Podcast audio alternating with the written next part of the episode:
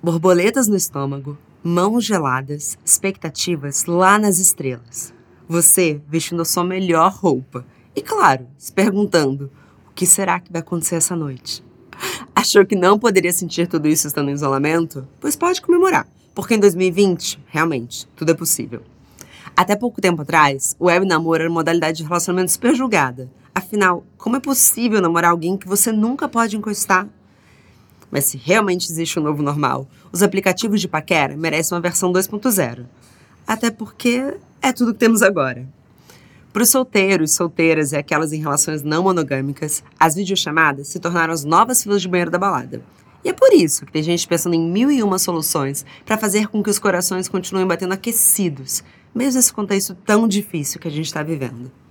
Bom dia, óbvias!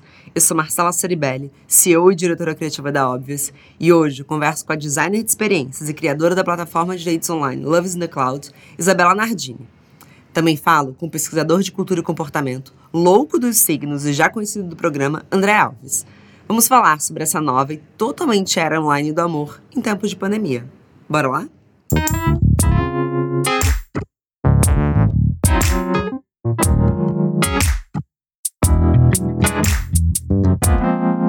Bom dia, óbvias.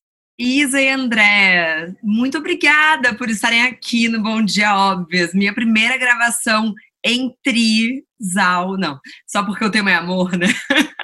primeira gravação em trio no Zoom. Sejam bem-vindos. Que delícia, obrigada, Marcela. Estou muito, muito, muito feliz de estar aqui. Obrigada do convite, muito feliz de dividir esse, esse espaço com o André, que é alguém que eu admiro tanto e gosto tanto também. Eu estou felicíssimo de estar aqui e ainda mais porque farei parte agora de um seleto grupo da humanidade que pela segunda vez terá o prazer de dizer bom dia, óbvias. É bicampeão! muito honrado, muito feliz e muito inspirado já de estar aqui dividindo essa fala com vocês duas, que são tão queridas e tão inspiradoras para mim. Eu amo a generosidade. O André é sempre muito querido. Gente, a nossa o nosso papo de hoje é O Amor Está na Nuvem, que nada mais é do que a versão aportuguesada do seu projeto, Isa, que é o Love is in the Cloud. Você quer se apresentar e apresentar um pouco do projeto? Claro, então, muito bom dia, óbvios. É, eu sou Isabela Nardini, eu sou designer de experiências. E quando eu me percebi, né, quando eu, quando eu quarentenei, quando eu me isolei, um, e um mês depois de estar isolada dentro de casa, e quando eu percebi que o meu mundo tinha se reduzido, né? Foi quando eu entendi que eu precisava fazer alguma coisa em relação a isso. E foi quando o Loves in the Cloud nasceu. Então, o Loves in the Cloud ele é uma experiência rápida e íntima de conexão e frio na barriga. Então, ele foi basicamente isso, assim, eu, me, eu entendi que meu mundo, de repente, era o lugar que eu estava, né, a minha casa, e as pessoas que eu já tinha contato. Então, o que, que eu precisava fazer para expandir o meu mundo, assim, para me acessar, para acessar o desconhecido, acessar o novo, novos lugares, novas histórias. E aí eu entendi que um jeito de fazer isso era através de pessoas, né? Que através de pessoas eu ia conseguir acessar novas sensações um, e novas histórias. Então essa era uma coisa que eu tinha muito em mente. E tinha uma outra coisa também que eu que estava muito forte assim para mim, que era no momento em que a gente estava acessando tanta dor, como que eu fazia para acessar as coisas boas de estar tá vivo, sabe? Tipo assim, adrenalina, o frio na barriga, né? Então, eu entendi que um jeito também de, de acessar a adrenalina e o frio na barriga era através do risco. É de me colocar numa situação que eu não sabia o que ia acontecer depois. Mas, como risco também, num momento como a gente está vivendo agora, é tão difícil de, de correr, um jeito de fazer isso que eu pensei era através do flerte, que nada mais é brincar com a incerteza das coisas. E aí foi na hora que eu falei assim, já sei. Até porque eu tenho certeza que esses meus amigos que são tão fantásticos, eu tenho certeza que eles têm amigos que são tão fantásticos quanto, quanto eles. Então, por que não fazer encontros breves de amigos de amigos que durem nem que seja cinco minutinhos? Então, foi mais ou menos assim que, que o Love in the Cloud nasceu e, e, e se materializou é, no mundo, assim. André, você já participou? Do Loves in the Cloud? É. Ainda não. Eu tô devendo uma visita. Depois de ouvir a Isa, assim, tudo que você consegue pensar é onde eu assino? Quando eu começo? Posso ter o plano premium? é engraçado, porque a Float inteira já participou, menos eu. Então é uma confusão aí, mas eu tô, tô no próximo. Achei muito forte isso que você falou, Isa, de resgatar as sensações que a gente perdeu nesse período. Porque faz todo sentido. Frio na barriga tá no incerto. E tudo ficou um pouco certo dentro de casa, né? A gente ainda tem medo do que tá lá fora. Mas isso é muito. É uma análise muito interessante. Certamente você é uma mulher muito inteligente. É, mas, André, da sua visão como futurologista e um dos meus amigos mais inteligentes, é, o que mais você acha que a gente está perdendo nesse período, mas de uma maneira leve, porque esse programa é otimista? Todos Esse é um ótimo aviso para mim. Pega leve, amigo. Tem, exato. Vem um pouco mais leve que normalmente para ajudar. Então, na float a gente sempre é, tenta fazer um pouco desse exercício. A gente tem feito muito desse exercício, né? Assim, a gente costuma dizer que o que a gente está vivendo é realmente sem precedentes. É, que não não está fácil, né? E a gente tem visto isso em muitos trabalhos é, no campo e e o Lucas, né, meu sócio na Float, também tem visto muito isso na clínica com os pacientes. A gente está fazendo alguns projetos, né, que tocam em vários assuntos que a gente está discutindo, como que as pessoas estão vivendo nesse momento. E acho que tem três coisas que a gente sempre fala, é, quatro na verdade. Uma, mas vou ser rápido. Uma é não tá fácil para ninguém. Dois, não dá para romantizar é, a quarentena ou a pandemia e ignorar os aspectos nefastos que ela, que ela traz. Mas as pessoas também criam estratégias para se sentir bem. Quando dá, se dá, do jeito que dá, mas tem que dar, né? Eu tenho que tirar alguma coisa, eu tenho que me sentir um pouco melhor, senão, né, para quê? É, e a quarta é que a gente também vê algum, a pandemia às vezes como uma aceleradora de futuros, né, que pega algumas coisas que já estavam um pouco em curso ou algumas coisas que não estavam muito bem e dá uma boa mudada, né, ou, ou provoca a gente a mudar de alguma forma. E eu acho que esse assunto, eu fiquei muito empolgado quando vocês me contaram qual ia ser o tema de hoje, porque eu acho que esse assunto é um assunto importante, assim, porque fiquei pensando, a gente tem escrito bastante sobre esse, esse tema que a gente tem chamado de COVID-dating, COVID-dating 19, né? É esse... Peraí, COVID-dating é isso? Exato, COVID-dating 19. KKK crying. KKK crying. Porque se tem um tema que fez as pessoas enlouquecerem, é esse, né? Assim, são as nudes, a masturbação, o prazer óbvias, o vamos trocar, vamos fazer dates, né? E as festas no Zoom, enfim, muita coisa, né? Que as pessoas que provocou as pessoas. O que tem de gente grávida, né? Vendo isso? Tem várias discussões tem várias discussões, né, se a gente vai viver um boom, né, um boom populacional depois dessa história. Mas acho que, respondendo a sua pergunta finalmente, é, acho que a primeira coisa que a gente pensa é talvez a nossa vida amorosa não ia tão bem assim antes da pandemia começar, né? Talvez algumas coisas que a gente andava fazendo por ali já não estavam muito fáceis, né? Assim, ou já não estavam trazendo para as pessoas muita alegria. E aí eu acho muito bonito quando, quando a Isa fala sobre o risco do flerte ou mesmo uma forma de sentir frio na barriga, porque vamos combinar, né? O mundo dos algoritmos, né, de programar que eu só vou conseguir ficar com alguém que votou no mesmo candidato ou que é, gosta da mesma cor, torce para o mesmo time. Bem cá entre nós, e eu como estudante de psicanálise trago isso para a mesa, é meio chato, né, gente? Porque a gente não está procurando um, um, date ou um amor, a gente está procurando a gente mesmo. Isso tá no cheque, assim, tá, tá na berlinda essa história, eu diria. É incrível que você falou do pré-pandemia, porque eu fiquei me perguntando, tá bom, Love is in the Cloud seria então uma forma de um aplicativo de namoro, de paquera. Não sei, gente, sou casada. Depois vocês me falam como é que fala. Mas, mas o que eu sempre achei muito insano dos aplicativos é, começa com a imagem da pessoa. Então você já de cara você vê se você gosta da imagem daquela pessoa. E é muito vazio, né? Porque o flerte, a paquera, desculpa, a foto cheia de filtro. O que, que é se apaixonar pela imagem de uma pessoa hoje, né? E no Loves in the Cloud, você não vê as pessoas, tá certo, Isa? Você não vê antes de você encontrar com elas. Então você não sabe com quem você vai encontrar. Você não faz a menor ideia. De repente você tá ali, você e essa outra pessoa, né?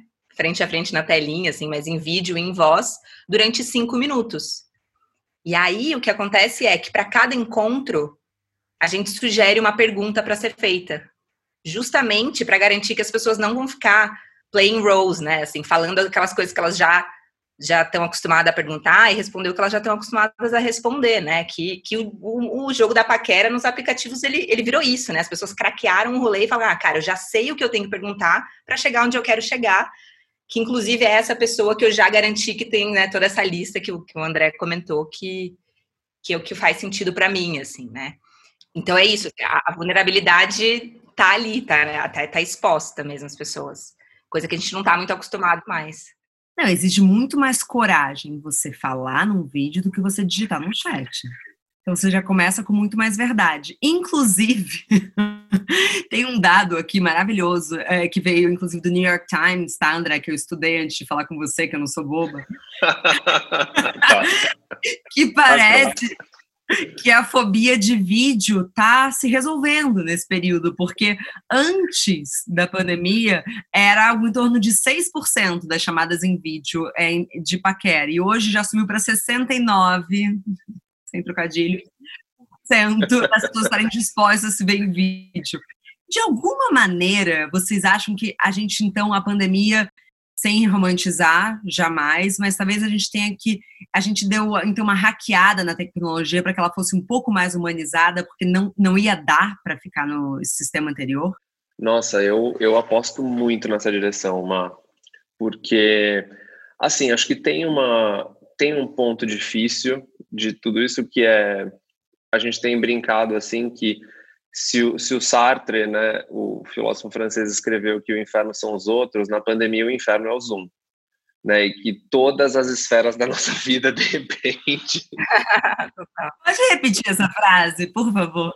Se o Sartre escreveu, se o filósofo francês Sartre escreveu que o inferno são os outros, na pandemia o inferno é o Zoom porque todas as esferas da nossa vida caem ali, e aí tem que aprender por ali, tem que ensinar a lição de casa do filho por ali, tem que aí para algumas pessoas tem que fazer a reunião por ali, enfim. Então, tem um pouco desse desse drama, mas ao mesmo tempo, eu vou muito nessa direção que você puxou, mas que é também é um grande desafio. A gente passou tanto tempo dizendo, né, assim, a tecnologia nos afasta, a tecnologia nos afasta, né? E aí de repente a tecnologia é talvez uma das únicas coisas que nos aproxima e a gente tem que enxergar através das ferramentas que a gente já tem novas formas de se conectar com as pessoas, inclusive novas linguagens para fazer isso, né? E, e, e, tem uma, uma parte disso que é muito valiosa, né? Assim, isso que a Isa falou, a gente entrevistou um, uma vez a gente teve um entrevistado que contou que ele, ele era programador, ele é programador e ele criou um bot para o Tinder né? E era um bot só para responder todas as pessoas com quem ele estava flertando, para já chegar exatamente nos finalmente, inclusive linkar com o Google Calendar dele, não sei se a gente pode fazer merchan, para já colocar na agenda quais eram os dates que ele tinha que ter. gente, não vai muito bem, né? Não faz muito sentido. Gente, eu falei no podcast, eu não lembro qual foi o episódio, eu falei, ah, isso não, é, não era amor, isso é algoritmo. Aí, nesse caso, literalmente, né? Não é amor, é literalmente algoritmo. É robô, foge, amiga. Exato, é um robô. Então tem esse. É claro, será né? o signo desse cara, né? Então, não mexe com, com ele, porque eu lembro que era escorpião. então, assim, criou e, né, quem vai discordar? Mas eu acho que é interessante isso que você falou, assim, porque para entrar no jogo dos dados, eu estava meio interessado com um dado do, do OkCupid falando que 94% dos usuários pretendem continuar os dates virtuais depois que a pandemia passar. Né, que é uma esse número não importa se ele vai ser esse ou não, o que importa é que muita gente gostou da coisa, né? Assim, gostou de usar a tecnologia de outro jeito, gostou de se enxergar é, de uma nova forma, né? Que eu acho que tem isso e de novo acho que faz um link muito bom com isso que a Isa está falando, que é as pessoas também nesse nessas outras formas de fazer dates acabam tendo que abaixar um pouco as suas defesas, né? O filtro não vai funcionar, a resposta pronta também não vai funcionar, que não dá nem para encontrar, né? Aquela aquela história, né? Quando a gente fala do, do grinder, por exemplo, trazendo, né? As gays para a mesa, né? Então existia um mundo em que oi tudo bem, nude e tem local, resolviam tudo. Agora, o que acontece quando ninguém mais tem local? Aí você tem que dar uma, uma sambada, né? E, e nisso surgem novas apostas, novas formas. E, ironicamente, o distanciamento social faz com que as pessoas estejam talvez mais dispostas a se aproximar dos outros. Né, tenham atos mais intencionais. A gente tem visto muito disso no campo, principalmente quando a gente fala com a galera que está solteira. Nossa, mas para mim o pós-pandemia é um pouco assustador deles quererem continuar, porque eu vou, aí a canceriana entra na sala, perdão, o escorpiano. É, eu sinto falta da energia, eu sentiria falta. É, e também da coisa um pouco avassaladora, desculpa ser romântica. É, talvez, se a gente seguir assim depois, a gente não está dando chance é, para coisas sabe, uma coisa de, coisa de pele. Vocês acham que eu tô sendo muito romântica e, na verdade, os robôs vão invadir tudo? Eu acho que tem uma coisa, assim, que uma vez que a aproximação, ela tende a ser um sinônimo de contágio, a inter... assim, os encontros virtuais, eles tendem a ser essa coisa, esse próximo passo seguro, né, para as pessoas, assim, antes de de fato se encontrarem fisicamente.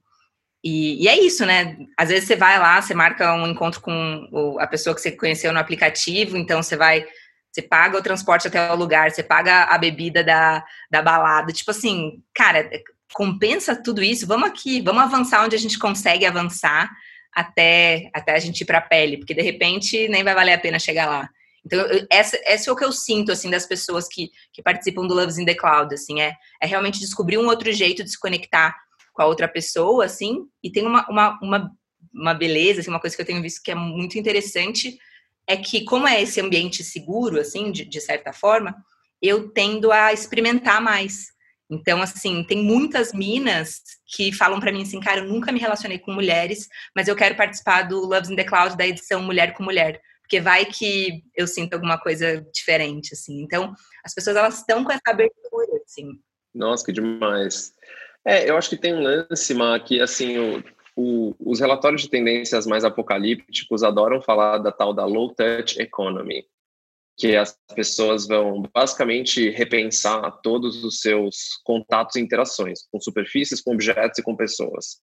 Mas assim, low touch não é no touch, né? Porque toque é necessidade humana, né? As pessoas precisam disso, assim. E e tem vários dados e estudos, né? Assim, quanto menos toque você tem, maior o índice de propensão à depressão, a, a problemas de saúde mesmo. Então, o que eu acho que entra em jogo é, ou, é, é isso que a Isa falou, acho que vira meio que o, o, o pulso, né, o termômetro, a entrevista, mas também entra em jogo meio que uma mentalidade que a gente tem visto bastante de risco-benefício né? Que é eu avalio ali até onde vale a minha a ameaça que eu vou estar tá me, me expondo, né? Assim, e aí é interessante porque a gente começa a ver o, esse essa onda dos, dos dates, dos encontros que viram uma caminhada, né? Então vamos caminhar juntos na distância segura ou essa loucura do ah, então eu vou mandar uma playlist para essa pessoa que é um ato mais intencional e ela vai estar tá pensando em mim, né? E, e até, talvez, o exemplo mais romântico que a gente tenha visto recentemente, que é, ah, eu vou fazer então o teste, a crush vai fazer o teste, e aí a gente vai ver se a gente aí as duas darem negativa, a gente pode se encontrar e se conhecer um pouco melhor, né? Gente, só um parênteses, assim, os testes no Brasil, aquela filha de mãe, não são tão seguros assim, só pra gente uhum. não começar com uma pessoa não, que ainda nem incentivar, né? É, não incentivar, porque, enfim, tem muitas pessoas assintomáticas, só aquele parênteses assim, ainda é uma pandemia, tá? Mas a gente segue. Não, é importantíssimo isso, assim, porque tem esse a gente tem falado que na Float que o povo está vivendo essa grande distopia cognitiva, né? Em que o distanciamento acaba virando um conceito relativo. Faz quem pode, quem quer, quando quer, se der. Aí é uma confusão, né? Porque aí, se é, uma, se é um conceito sujeito à interpretação individual, aí fica um pouco confuso, porque aí é, é um negócio que, assim, o todo faz uma pequena diferença, minha gente. Então, muito bom esse aviso, o Ministério da Saúde adverte. Justo, né? Mas, Isa, eu já vou voltar para a parte de relacionamento, mas eu precisava te fazer uma pergunta, porque quando a minha equipe começou a dividir comigo, é, eu fiquei com vontade de participar de um quase um friendship is in the cloud. Eu fiquei afim de, de fato, tomar um vinho com pessoas novas e que eu pudesse bater um papo. Queria saber duas coisas. Você pensa em fazer isso, tipo, um date da, das amizades, é, de pessoas, enfim, de pessoas interessantes se conhecendo e fora de suas bolhas? E a segunda coisa, eu queria ter um momento meio é, Silvio Santos, de é namoro ou amizade. Tem saído mais amigos dos, dos dates ou mais namoros? Pode responder uma na ordem que você preferir. Quando eu tive a ideia de fazer, essa coisa da amizade já era uma coisa que que eu tinha vontade mesmo, assim, até porque quando eu tive ideia eu comecei a falar com todos os meus amigos, incluindo amigos comprometidos que falava, eu não quero saber, você tem que fazer isso aí. Então, é, até porque essa coisa assim, por exemplo, no Loves in the Cloud hoje não existe essa coisa de match, né? Até a primeira edição que a gente fez era uma edição que você colocava ali sim ou não, a gente fazia a compatibilidade e tal. Mas eu fui entendendo tantas coisas sobre o comportamento humano ali. E fui entendendo também que aquela não era a razão do Loves in the Cloud existir, assim. Então, eu acho que sim, eventualmente a gente pode brincar de se encontrar com novos amigos. É, e quando isso acontecer, você vai ser a primeira convidada na lista, então já já, já aí. Obrigada. E, e daí, Silvio Santos, cara, tem sido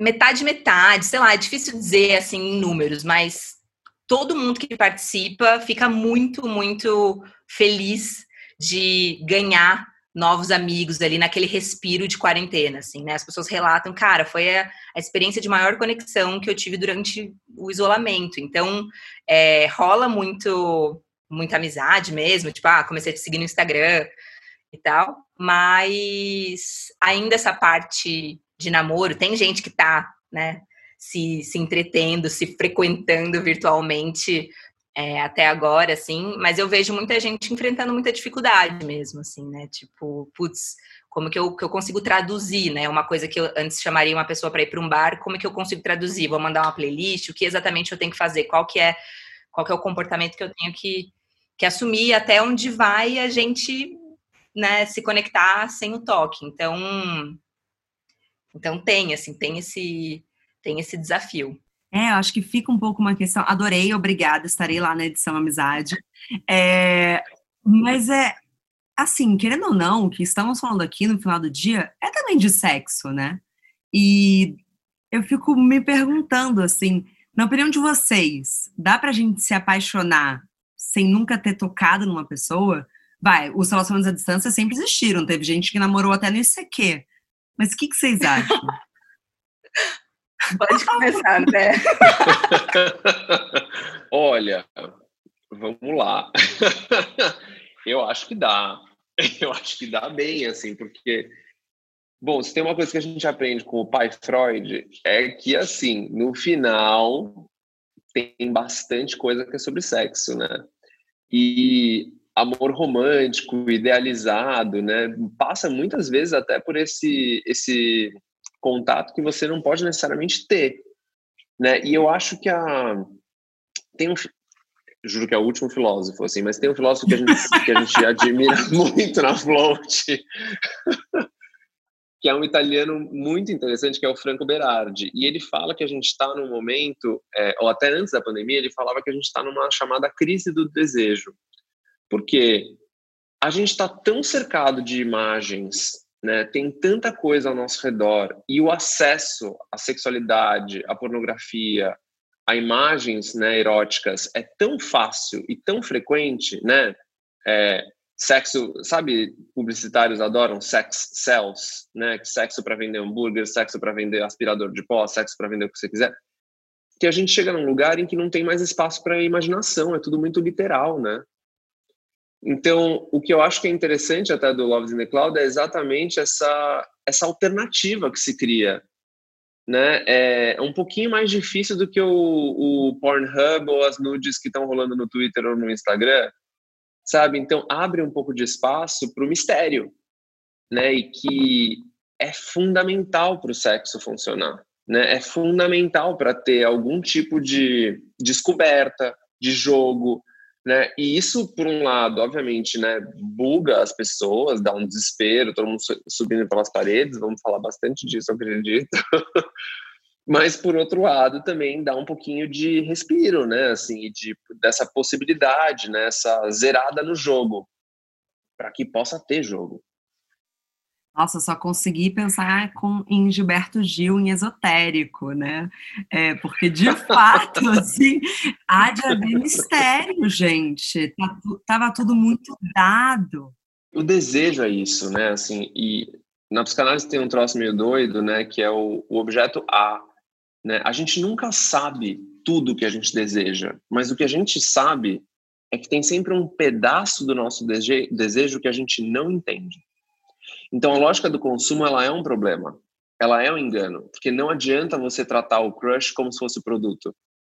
Né? Eu vou ter todas as características, esticar todos os pontos da lista, porque aí quando ele chegar na minha frente, se não tiver um sorriso que eu nem sabia que eu curtia, é um assunto que eu nem sabia que me interessava, ou alguma coisa que eu não entendo, não tem, não tem match.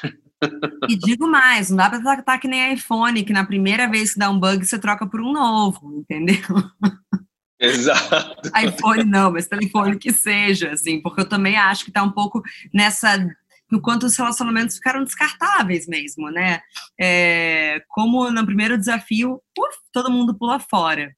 Mas, ao mesmo tempo, nesse contexto que a gente está vivendo, vocês acham que ficou mais fácil ficar fiel num relacionamento? Cara, essa é uma boa pergunta, assim, porque acho que depende muito do, do, dos acordos, né? Porque é isso, as nudes, a, é, os, os, contatinhos ali, eles estão muito. Né, pessoas, a gente está vivendo na internet agora, ali, onde ninguém mais vê, só a gente. Então, tem, as tentações estão mais ali. Então, acho que depende muito dos acordos das pessoas. O que é traição, né? É receber uma nude? É fazer uma videochamada? É um phone sex, né? O que que é, assim? Então, acho que os acordos também, nesse momento, devem estar sendo reacordados, digamos assim. Mas imagina, imagina que loucura, você descobre que, na verdade, seu namorado entrou no Loves in the Cloud. Nossa, vejo toda sexta lá no Loves in the Cloud. Mas tem muitos casais querendo participar também, tem isso, assim, os casais querendo experimentar também. É uma maneira muito segura de abrir uma relação, isso é genial. Hum, interessante. E aí a gente combina que se alguém do casal quiser participar, a outra pessoa também tem que participar, justamente para garantir que, tipo, é, é, sabido que essa pessoa tá, tá participando. Assim, então... Seria genial se o par tivesse que assinar um termo de consciente de que a minha esposa vai participar. Tipo, nós usamos biscoitos.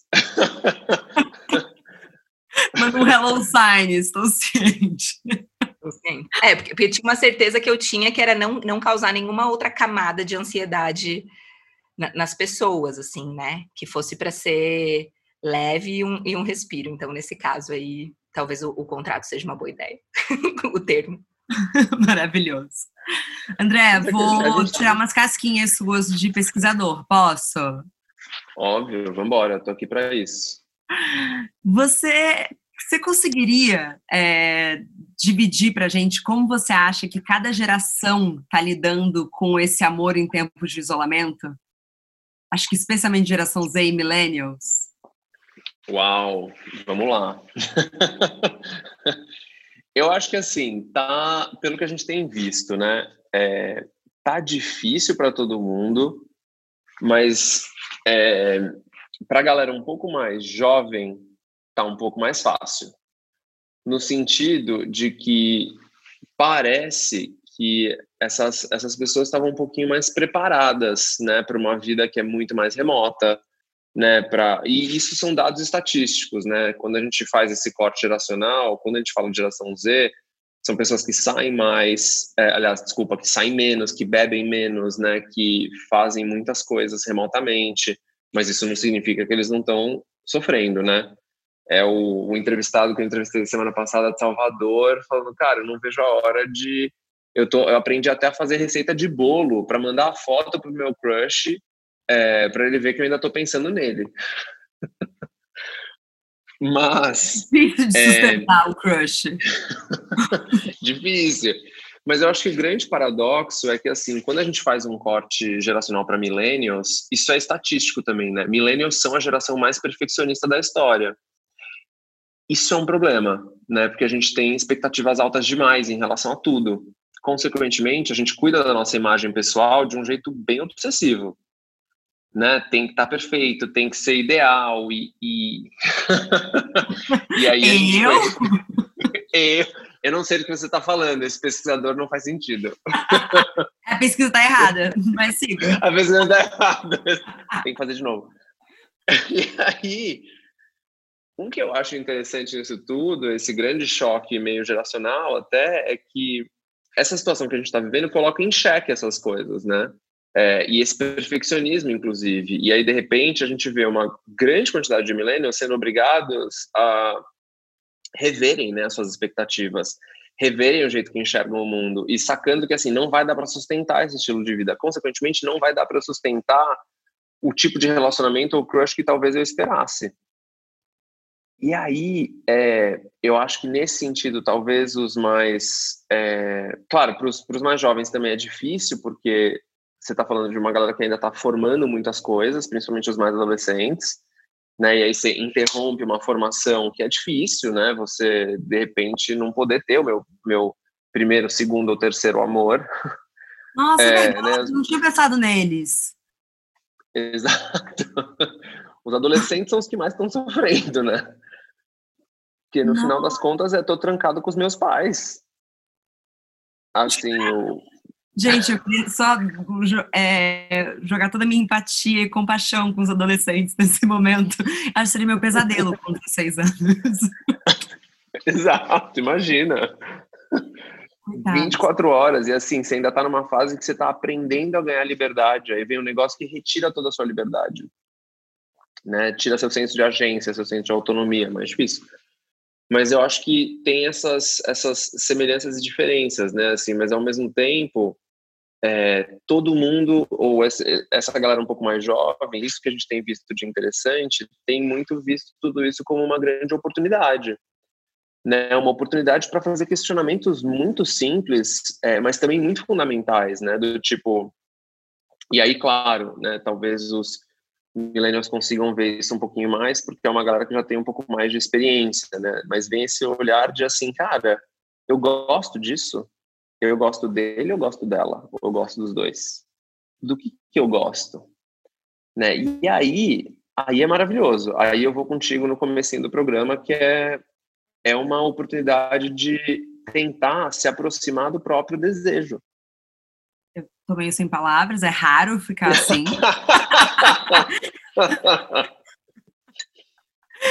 Mas é porque é, é muito forte mesmo que você está falando. Eu acho que é independente de geração, porque se eu paro para pensar nesses últimos quatro meses, é, a gente teve que entender muitas coisas, né? E talvez o que a gente estava sendo atropelado é, de informações e da, dessa vida social, que inclusive, sei lá, muitas saudades, é, a gente pode entender o que, que a gente. o que, que a gente quer. É, e realmente a gente tem falado muito sobre prazer feminino na Óbvios e acho que não é coincidência. Porque acho que como mulheres, assim, é, nunca foi. É, a gente teve um, um, direito de, um, de uma quase que uma pausa mesmo. Para falar, tá bom, então o que, que eu quero? Eu tenho amigas que, que eram heterossexuais convictas, Isa, que começaram a fazer dates com meninas virtuais agora. Porque, de fato, essa meditação do seu desejo, a gente não tem muita permissão, né? Mas, gente, estamos acabando nosso programa. Tem que fazer, ah, senão eu fico triste. Ah. Eu queria que vocês trouxessem, eu sei que esse termo ninguém aguenta mais, mas vocês vão ter que aguentar só uma última vez. Vocês arriscariam dar uma palhinha do que seria o novo normal do amor? Nossa, essa é essa é cascuda. Pode ser o que a gente gostaria que fosse, mais do que é sempre o que a gente gostaria que fosse, né? Porque ninguém sabe dizer. Vamos ser sinceros. Cara, eu acho que seria esse lugar em que a gente racionaliza menos as coisas, assim, que a gente realmente abre espaço para subjetividade, que é uma coisa que agora no, no mundo de algoritmos assim é cada vez mais difícil. Então, abrir assim esse espaço para a subjetividade, para um instante, para o encontro, né? Achar o, o, amor nessas brechas assim, é, eu acho que é o que, que eu gostaria que, que fosse assim, que a gente subvertesse um pouco essa lógica assim racional. Eu também gosto desse futuro. E você, amigo? Bom, também vou no cenário no cenário otimista né? Porque de pessimismo já bastam os jornais. É, mas eu, eu juntando um pouco de, do que vocês duas falaram assim há pouco, eu acho que tem esse lugar, né, de uma certa reinvenção da intimidade, né? Uma intimidade primeiro com você mesmo, né, ou com você mesma, né? E aí os números de vendas de sex toys, os números de masturbação, né, as pessoas falando mais sobre esse assunto, é, não pode ser ignorado, né? Porque, de novo, é, é uma possibilidade muito grande das pessoas entend se entenderem melhor, se conhecerem melhor e até o que elas gostam. Né? Uma entrevistada num trabalho que a gente estava fazendo agora falou: Ah, eu achava que eu não gostava de ler. Mas aí eu descobri finalmente o que eu gosto de ler. E aí eu descobri que eu gosto de ler. Então, dá para a gente transferir tanto isso, né? Para eu achava que eu não gostava dessa posição, eu achava que eu não gostava que fizesse isso, ou que eu fizesse aquilo, e agora eu acho que eu gosto, porque eu acho que eu não estava fazendo direito. E até na, na troca das nudes, isso, né? A gente tem. Eu ouvi outro dia uma frase muito boa no Twitter, né? Que é. Tirar uma nude pode ser uma experiência de autoconhecimento que é você se entender um pouco melhor, se explorar um pouco mais, né? E aí tem uma uma reinvenção muito grande mesmo nisso, né? De você conseguir se sentir até mais confortável com o corpo que você é, não com o corpo que você gostaria de ter, citando um episódio ótimo, né, do, do Bom Dia Óbvias.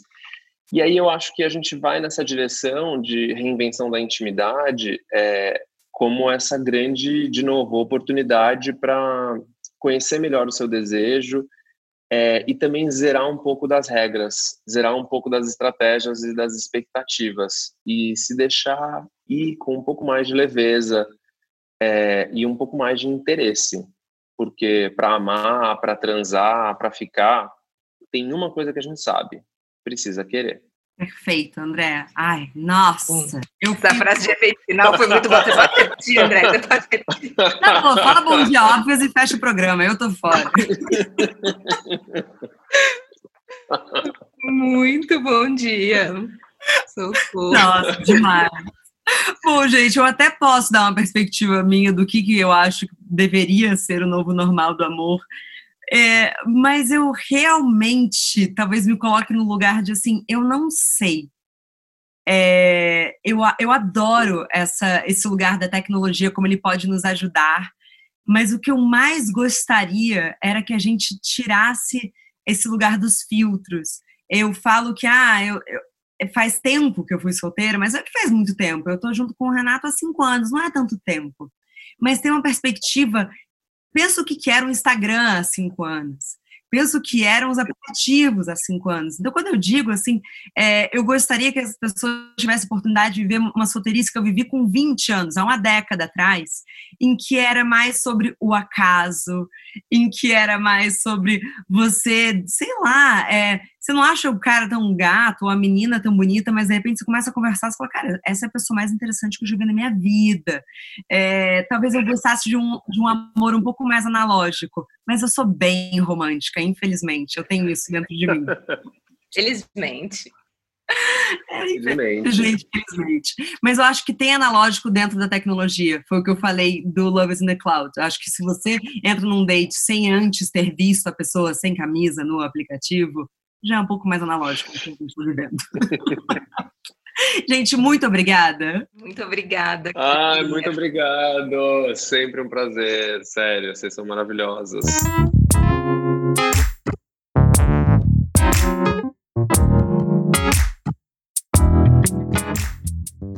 Muito obrigada também a você que nos estou até aqui. Mas calma, esse não é um discurso padrão. Amanhã estreia O Amor Está na Nuvem, nosso mini doc com o projeto da Isabela Nardini. Eu te espero lá no arroba Agency. Não se esqueça, comentários e sugestões sempre com carinho no bomdia.obvious.cc.